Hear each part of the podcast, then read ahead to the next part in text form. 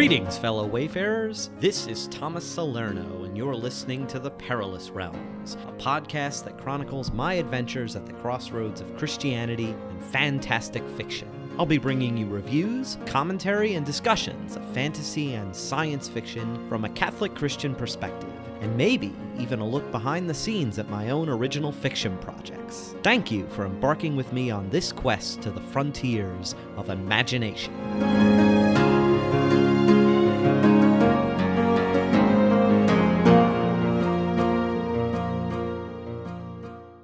Okay, just a few announcements uh, before we get started. Just in case you uh, missed this week's blog post on the Perilous Realms Substack page, which uh, can be found at thomasjsalerno.substack.com, I wanted to let my listeners know that I have moved hosting of the podcast feed from Substack over to Anchor, which you can find at anchor.fm slash Thomas Salerno. So if you want to copy the RSS feed into your podcast listening app of choice, you can do so there. I will still be posting links to the new episodes via Substack for the foreseeable future. It's just that the host the show will no longer be hosted via Substack. Uh, I'm still learning the ropes of hosting and producing a podcast, so uh, thank you all for your patience as I get things sorted out. And also, just to remind you that The Perilous Realms is currently available on both Spotify and Apple Podcasts. I'm hoping that uh, by the next time you listen, uh, the show will be also be available on Google Podcasts as well.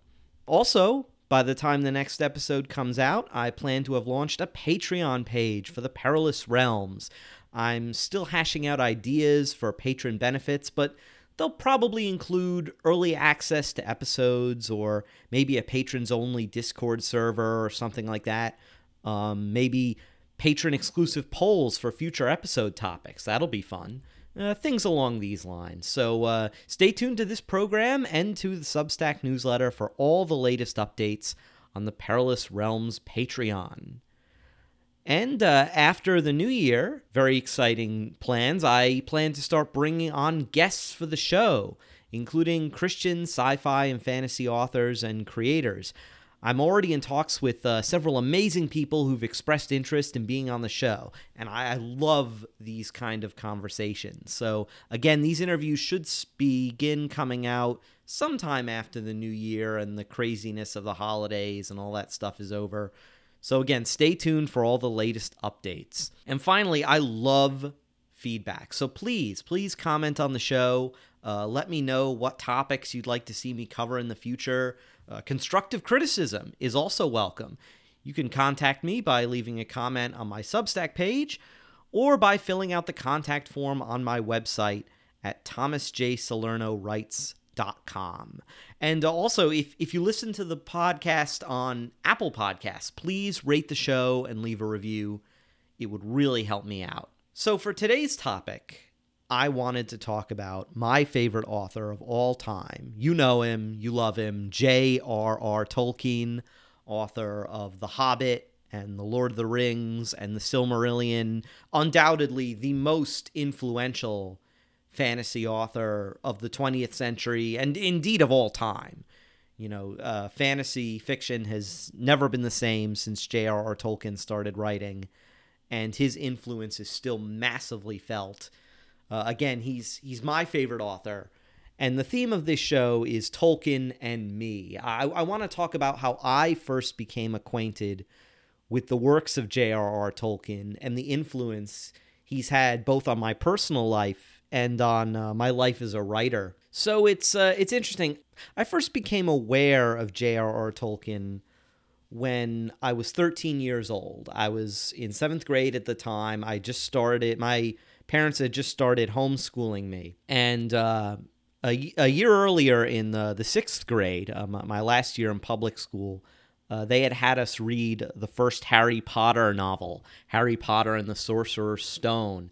And unlike a lot of kids in my generation, unlike a lot of other millennials, I was less than impressed with Harry Potter. It, it, it's not like I had anything particularly against it. It's just that it didn't grab me in the way it grabbed a lot of other people. To me, it was just okay, he's a kid going to a magic school, but it's still just a story about a kid going to school. And, you know, I wasn't particularly fond of school because of bullying and other things. So for, for me, Harry Potter just didn't provide that sense of escapism, I think, that it provided to a lot of other people.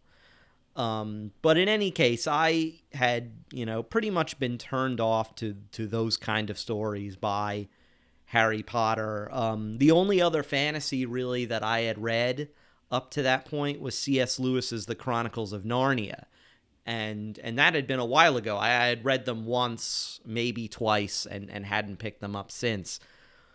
So at, at about this same time, so this is around the years 2000, 2001, the, the Peter Jackson movies are coming out. And there's a lot of publicity around them. You start to see merchandise, you start to see um, magazines in in the uh, in in the supermarket promoting the movie, you know, newspapers and stuff like that. So uh, one day, my my mom comes up to me, and she hands me a magazine article, and it's frustrating because to this day I cannot remember the name of the magazine or the title of the article. I believe it was our local di- uh, diocesan Catholic magazine, the Long Island Catholic. It, it may have been that, but I'm not sure. Uh, in any case, there, it was an article about J.R.R. Tolkien and the Catholic themes in The Lord of the Rings. Because if you know much about J.R.R. Tolkien, you'll know that he was a devout Catholic. And even though, unlike his friend C.S. Lewis, he wasn't really fond of allegory and putting explicitly Christian messages into his work. Catholic and Christian themes just pervade the legendarium. They just pervade the Lord of the Rings. Like if if if you know what to look for, they're there. And this article kind of detailed that. Now, remember, I I had just been severely disappointed by Harry Potter. And I I took one look at this article. I I distinctly remember there was there was an illustration of Gandalf, you know, complete with flowing gray beard, gray robes, pointy hat, wizard staff, and I I I rolled my eyes and I went like, "Ugh, wizards again?" And, you know, just giving a little sass. And and my mom was like, "Now, you know, Thomas, this this isn't the same as Harry Potter. This is something different. Why don't you just read the article?" and tell me after that if you think this is something you may be interested in reading. So I'm like, okay. And I, I take the article, I read it, and I was actually really interested. I was like, huh, this sounds different. This sounds more mature than Harry Potter. This sounds, you know, something that I would be interested in checking out. So as as soon as I could after that, I I went to our nearest bookstore, which at the time was a Borders. A Borders doesn't exist anymore, but anyway, I I went to Borders and I got copy paperback copies of the Lord of the Rings trilogy. Unfortunately, I I don't have those particular copies anymore. I I don't know what happened to them. But anyway, I I devoured those paperbacks and then soon after that in fact, it may have even been before. I listened to uh, the recorded books, unabridged audiobooks of the Lord of the Rings on on cassette tape. Remember those? There, there was the little jingle at the end of the t- when it was time to to flip the tape over. But anyway, and, and those were narrated by uh, the incomparable Rob Inglis, and uh, I actually have those audiobooks today on on the Audible app. I listen to them all the time. They are my go to audiobooks to listen to, which means I have read The Lord of the Rings via audiobook so many times that I have I've lost count of the number of times I've gone through the whole trilogy um, with Rob Inglis's audiobooks. They're they're great. So be because of those audiobooks, be because of the paperbacks, you know, I just love them. I was enthralled immediately. And one of the things that really brought me in was the attention to detail in Tolkien's world. Middle Earth is utterly believable. You know, it, it has its own detailed geography, cultures, languages, flora and fauna, and I, I love that. as as especially as a, history buff, someone who's into geography, who's into natural history. I love the fact that Middle Earth felt like a real living, breathing world. I, I, I was transported. And it, it, offered really new vistas for my imagination, the, the, the themes of the stories. It, it changed my perception of what was possible in fantasy fiction. It got me hooked on the idea of the hero's journey. And you know what what that it was possible to tell these heroic stories in a mature and serious way but without losing the sense of wonder and awe and magic. You know th- there's really no other fantasy realm like middle earth and i I was just captivated. Now, but before this time, and it's interesting, I should say also that I'm I'm different among Tolkien fans in that a lot of people enter Tolkien's world through The Hobbit and then they move on to The Lord of the Rings. I'm the opposite. I read The Lord of the Rings first and then later I went back to The Hobbit. And you'd think that maybe The Hobbit would have disappointed me after reading The Lord of the Rings because it's so obviously a children's story and the the the tone is very different from the Lord of the Rings. But but no, it wasn't the case. I love The Hobbit. To this day I love The Hobbit. And I think Bilbo Baggins is one of my favorite Tolkien characters. You know, I'm, I'm also a huge fan of uh, Merry and Pippin from The Lord of the Rings, and I kind of go back and forth between whether they're my favorite characters or whether it's Bilbo. But uh, I, I love Bilbo Baggins. I identify a lot with him, especially because you know he's he's this guy. He's he's settled down into his ways. He's clearly an introvert. He loves reading. He loves maps. He loves history. He loves stories, but he just wants to stay in his little hobbit hole and kind of hang out. He he's he's a little bit afraid of going on an adventure, as he would say, N- nasty, uncomfortable you know, inconvenient things, he calls them. And then Gandalf just kind of bursts into his life, you know, and sends him on this unexpected adventure, you know, and you, you see Bilbo's growth through the, the the course of the story. In the beginning, like I said, he's very introverted. He's kind of self centered. He's he gets cross and petty, but you know, as as the story goes on, Bilbo becomes a genuine hero. He rises to the occasion and he finds out, he, he discovers a side of himself that he didn't know he had. This heroic side of himself. And I've always found that really inspiring.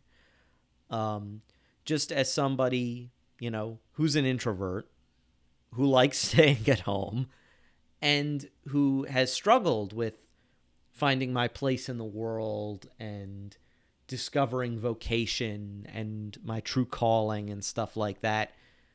So I I find Bilbo to be a very relatable character and a very inspiring character at the same time. So anyway, you know, I I I loved The Hobbit, and then later, you know, I, I finally got the courage to tackle the Silmarillion, and the Silmarillion is just beautiful. If if if if you've read The Lord of the Rings and you've loved The Lord of the Rings, please, please, please go and read the Silmarillion. It will because you you know how in the Lord of the Rings there's all these references to like earlier lore. You know, Beren and Luthien are mentioned, Turin, Turambar, Beleriand, the Wars of the First Age, the Fall of Numenor. All this stuff is kind of referenced throughout the Lord of the Rings. And you're like, wow, what's that? You know, through whether it's other characters telling stories or through songs and poetry if you read the Silmarillion, you get to see all that stuff. You get context for all those interesting references. And then it makes going back and rereading The Lord of the Rings a whole new experience. Because then when you read those references to Beren and Luthien, to Turin, to Gondolin, to the fall of Numenor, you're like, wow, that's what they're talking about. And I won't spoil anything because the Silmarillion has a lot of great moments, and you really need to experience them without being spoiled. So I, I won't mention it. So, but so Tolkien's legendarium is just huge. And then of course you have things like the unfinished tales. You know, you have all his notes that his and earlier drafts that his son Christopher collected into the the History of Middle Earth series. You you have collections that are still being published today. You know, the the uh, the nature of Middle Earth, and now most recently uh, the Fall of Numenor, uh, which covers all of Tolkien's uh, material from the Second Age of Middle Earth. So yeah, it's just like. It, it it's almost unending. There's always new stuff for you to discover. You know, it's not just the Lord of the Rings and the Hobbit. There's so much, and you know, it, it it's why I love Tolkien. It, it's why I love this world. And you know, I'd always I'd always been a voracious reader as a kid. I I was reading Michael Crichton in the fifth grade, which I really shouldn't have been because his his techno thrillers can be violent and they have bad language. But I was always like way ahead of my peers in terms of like reading level. So I've I've always been a voracious reader. I've always been a storyteller. And I've I've wanted to be a writer for for some time. You know, when I was little, I, you know, would write my own stories. I would draw my own little comic books. You know, I loved storytelling. I loved imaginative play. And I, I had thought about being a writer for some time. Um, a lot of my early attempts were incomplete. They they they weren't very serious attempts. They were some, you know, fragments of short stories and and little one or two page comics that I had drawn.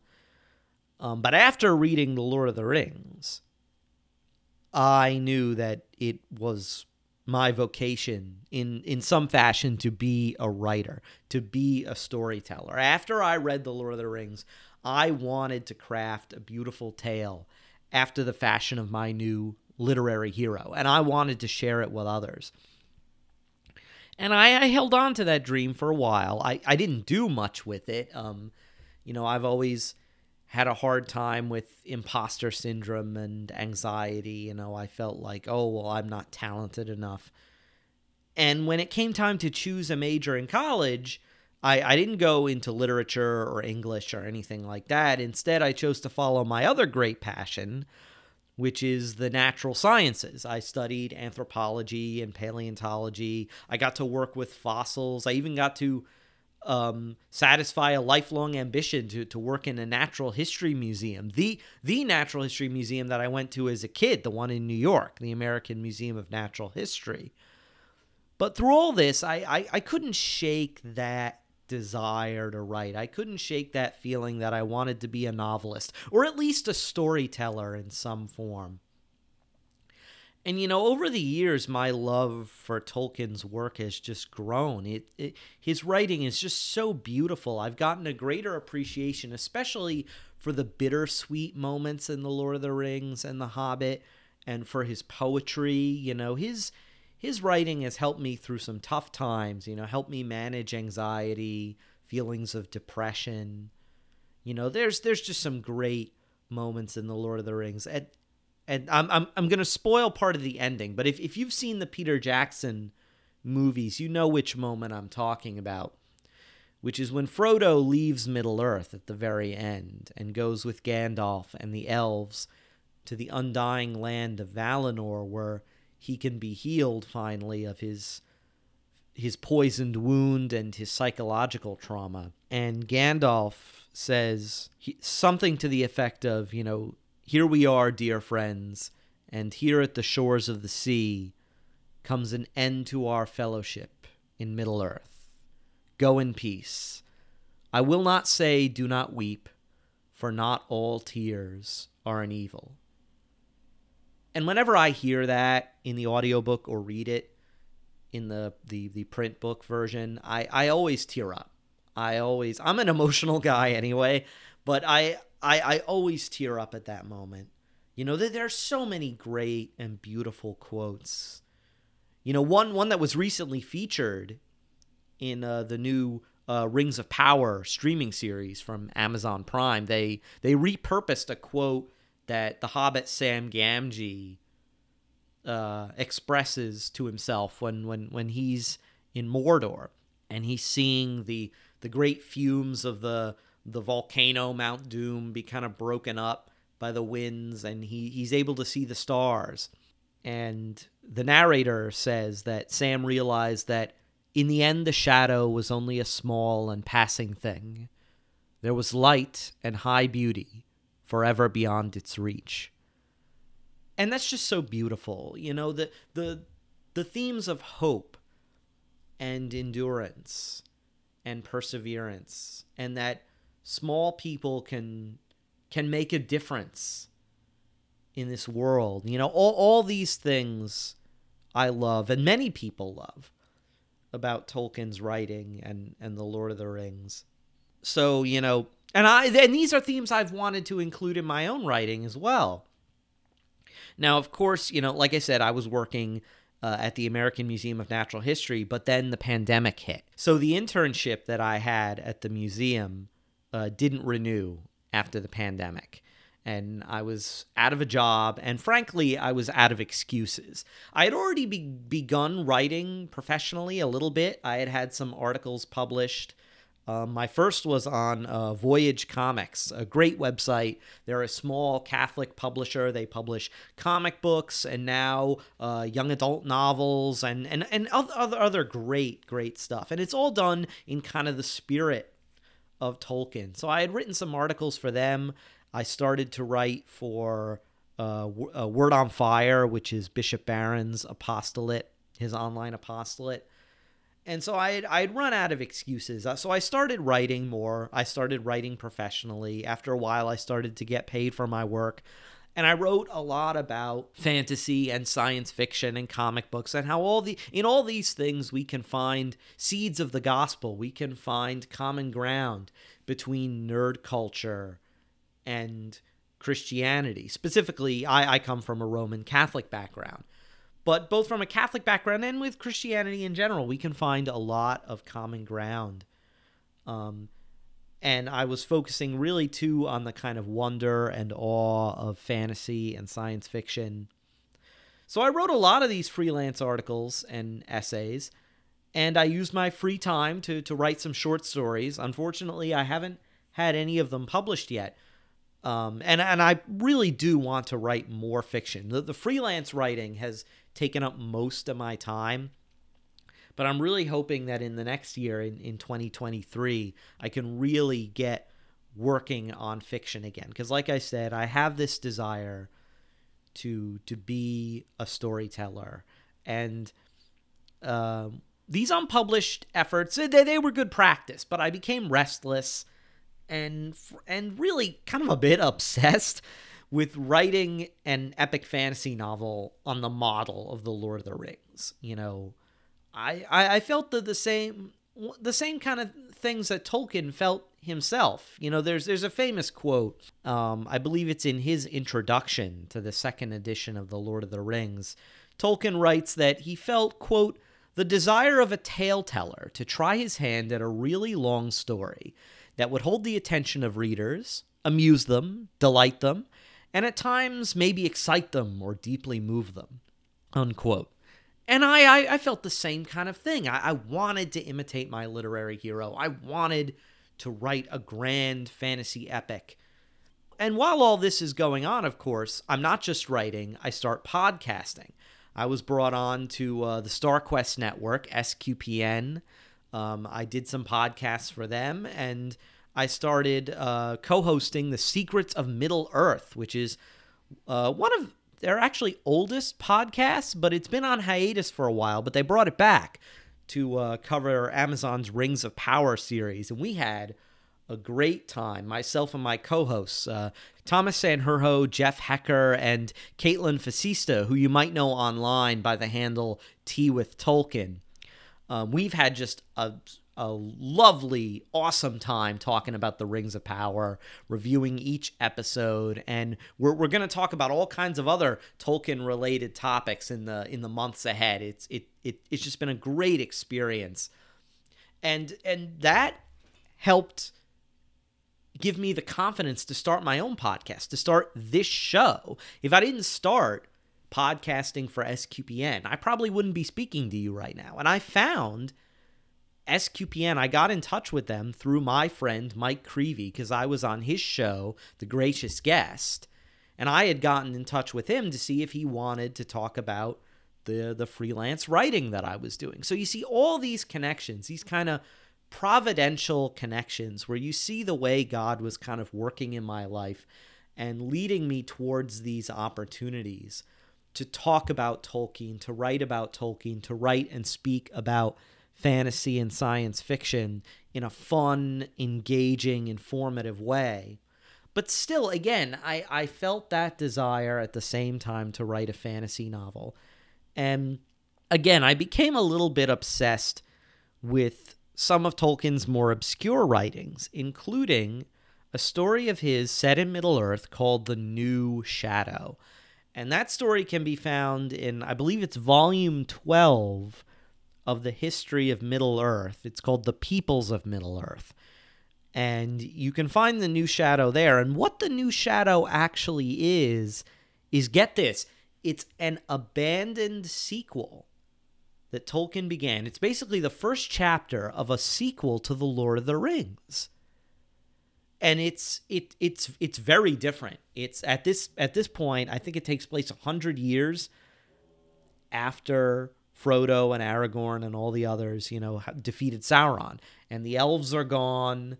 There's there's no mention of the dwarves or hobbits, so I don't know what's up with them. But it, it focuses on men. It focuses on the men of Gondor. And at this point, the War of the Ring is beginning to fade from living memory. You know, much like World War II is fading from living memory now in the real world. And people are starting to forget the heroic sacrifices that were made to rid Middle Earth of Sauron. And there are dark cults springing up in Gondor devoted to Sauron worship. And it's it's like there are these plots to overthrow the monarchy and replace it with something more like, you know, what was in Numenor before its downfall and in in fact the the the story the the the first the what exists which is like i said essentially the opening chapter of this novel revolves around an older gondorian and a younger gondorian who are having this philosophical discussion about the nature of good and evil. And the younger man basically insinuates that he is a member of this dark sauron cult and the older man, at, at this point, after learning this, he enters his house, and it, it the I'll read the ending passage for you because the story actually ends on a cliffhanger. And the the older man enters his house, and so it goes quote. He entered, wondering a little. He called out, but there was no answer. He halted in the narrow passage that ran through the house and it seemed that he was wrapped in a blackness. Not a glimmer of twilight of the world outside remained there. Suddenly he smelt it, or it seemed, though it came as it were from within, outwards to the sense. He smelt the old evil and knew it for what it was. And that's how the story ends. It, it just ends there. And it's like, what? What did he find? What was there in the house with him? And and you're you're just left with all these questions. You know, um and, and I, I started do, doing more research in, into some of you know his his his lesser known works and and and into the new shadow and I thought wow he, he left this unfinished you know, per- perhaps I could write a fantasy novel that would explore some of these themes and match this darker, grittier tone of the master's abandoned novel. You know, but you know, uh, soon I, I got frustrated. I found I wasn't anywhere near ready for such an audacious undertaking. I ran into an impenetrable wall of writer's block and creative dead ends. And and and but you know it, it it still sticks with me. That that idea of a world after a heroic fantasy story has ended. After the de- what happens after the defeat of the dark lord? What what is the world like? You know, people do do people give themselves over to cynicism, idleness, ease, you know, like do they forget? Do they forget about Frodo and the ring? Do they forget about the, heroism of Aragorn and all the others? Like what happens? You know, and that fascinates me. This this idea of what occurs several generations after the end of a story like that. Now, of course, a sequel of that kind could be disappointing to people. I mean, we all know how sequels go. You know, very few sequels live up to the potential of their predecessor. I mean, Lord of the Rings itself is a sequel to The Hobbit, and it's it's a far superior sequel, but Tolkien himself basically thought that this story, The New Shadow, would have been too depressing. It would have been too dark. It would have undermined the victory of Frodo and Aragorn by bringing some lesser evil into the mix that has to be defeated. And it, it, it's not like he could bring Sauron back either, because then that would have completely upended everything that Frodo and the others had fought for. So Tolkien himself ran into a dead end with this story. And you know that that that, that should have given me uh, a clue that like hey, Tolkien himself found that this kind of story doesn't go anywhere. Maybe maybe there's a good reason for that. You know, but uh, but I still think about it from time to time that that not that I would actually write a sequel to The Lord of the Rings, you know, like fan fiction or something, but that I would write a fantasy story set in this kind of situation where, you know, the Dark Lord has been defeated, but kind of now what?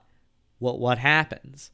You know, and I've I've always been tantalized by that. I've you know ever since reading the New Shadow, I've been tantalized by that. And I actually wrote an an exploration of this story of the New Shadow for Voyage Comics, which I'll, I'll link in the show notes, so so you can read it. But you know, all writers, we pass through an imitative phase, you know, and I've begun to take to heart that as much as any writer adores his literary heroes, he, he can't be them. I can't be Tolkien, obviously. I'm not a genius level writer like he was. To truly grow in the craft. You know, a, a, writer needs to strike out on his own. He needs to find his his own story, his own unique st- style, voice. You know, I, I needed and I still need to step out from under Tolkien's shadow. You know, a lot of fantasy writers haven't. You know, go, go to any bookstore, browse Amazon, the sci fi fantasy section, you will encounter a library's worth of Tolkien imitators you know, both famous and and not so famous. And you you know who they are. You know. And I, I think the key is that Middle Earth grew out of Tolkien's passion for languages. He invented the, the Elvish languages first, you know, and, and his expert knowledge of philology. So, you know, what we as writers, we need to mine our own experiences, our own uh, passions, our own knowledge about particular subjects in order to craft our own new worlds, new heroes, new adventures. You know, and I'm I'm it, it's a process that I'm still learning. You know, that that 13-year-old who first discovered Middle Earth is is still inside of me. That kid who fell in love with high fantasy thanks to Lord of the Rings. And if I can tap in to that young teenager's passion and enthusiasm, then I might find my own or my own sense of originality. I might find my own story. You know, and really sci-fi and fantasy is boundless. There's there's so much more that can be done outside the kind of Tolkien mold. You know, and as much as I love Middle Earth and I love Tolkienian fantasy in general, you know, there's so much outside of it. You know, it. Uh, I'm I when I think of the science fiction and fantasy genres, I'm reminded of Bilbo's famous song from the beginning of The Lord of the Rings. The road goes ever on and on, down from the door where it began. Now far ahead the road has gone, and I must follow if I can, pursuing it with eager feet until it joins some larger way where many paths and errands meet, and whither then I cannot say.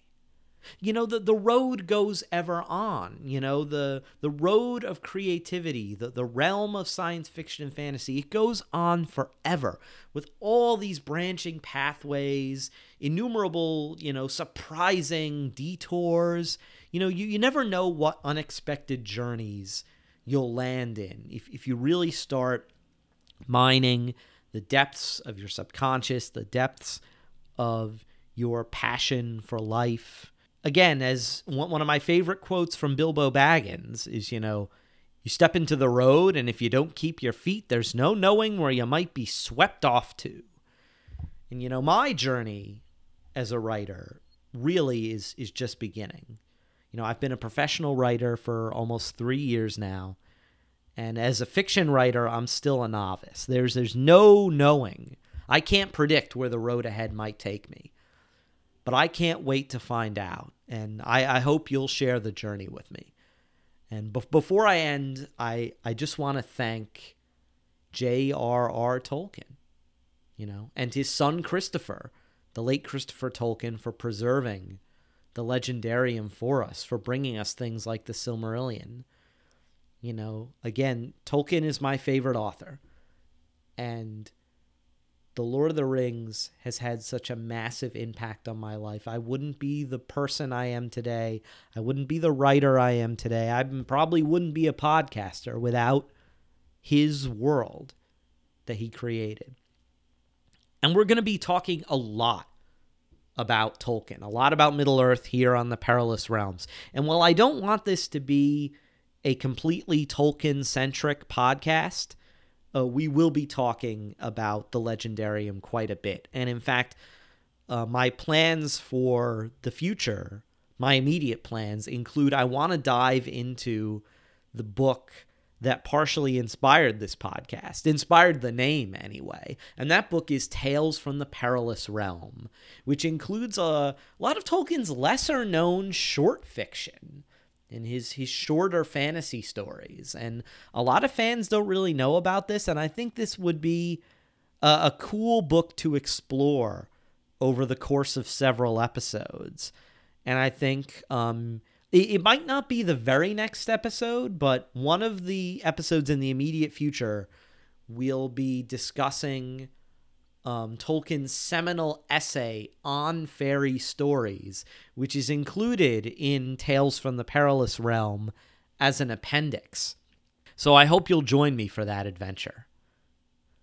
So that's it for this walk in the perilous realms. Thank you so much for joining me. In in the show notes, I've included a link to my essay on Catholic World Report entitled The Road Goes Ever On, where I write more about my journey with the works of J.R.R. Tolkien. There's also links to my article for Voyage Comics about Tolkien's abandoned sequel, The New Shadow, as well as a link to the anthology book Tolkien and Faith, uh, where that article uh, appeared in. I've also included a link to the StarQuest Network podcast, The Secrets of Middle Earth, where I'm a regular panelist. Please visit anchor.fm slash Thomas Salerno, where you can subscribe to the show, either on Spotify or Apple Podcasts. And you can subscribe to the Perilous Realm newsletter, which you can find at thomasjsalerno.substack.com. You can follow me on Twitter at Salerno underscore Thomas, and I'm now on Instagram at Thomas J. Salerno Writes. You can visit my webpage, thomasjsalernowrites.com, for all the latest updates on my writing and podcasting. Please join me next time, where hopefully we'll begin our journey into Tales from the Perilous Realm with a discussion of Tolkien's essay on fairy stories, or whatever topic. Uh, is next up here on the Perilous Realms. Thank you once again for listening. I'm Thomas Salerno, and I'll see you on our next adventure in the Perilous Realms.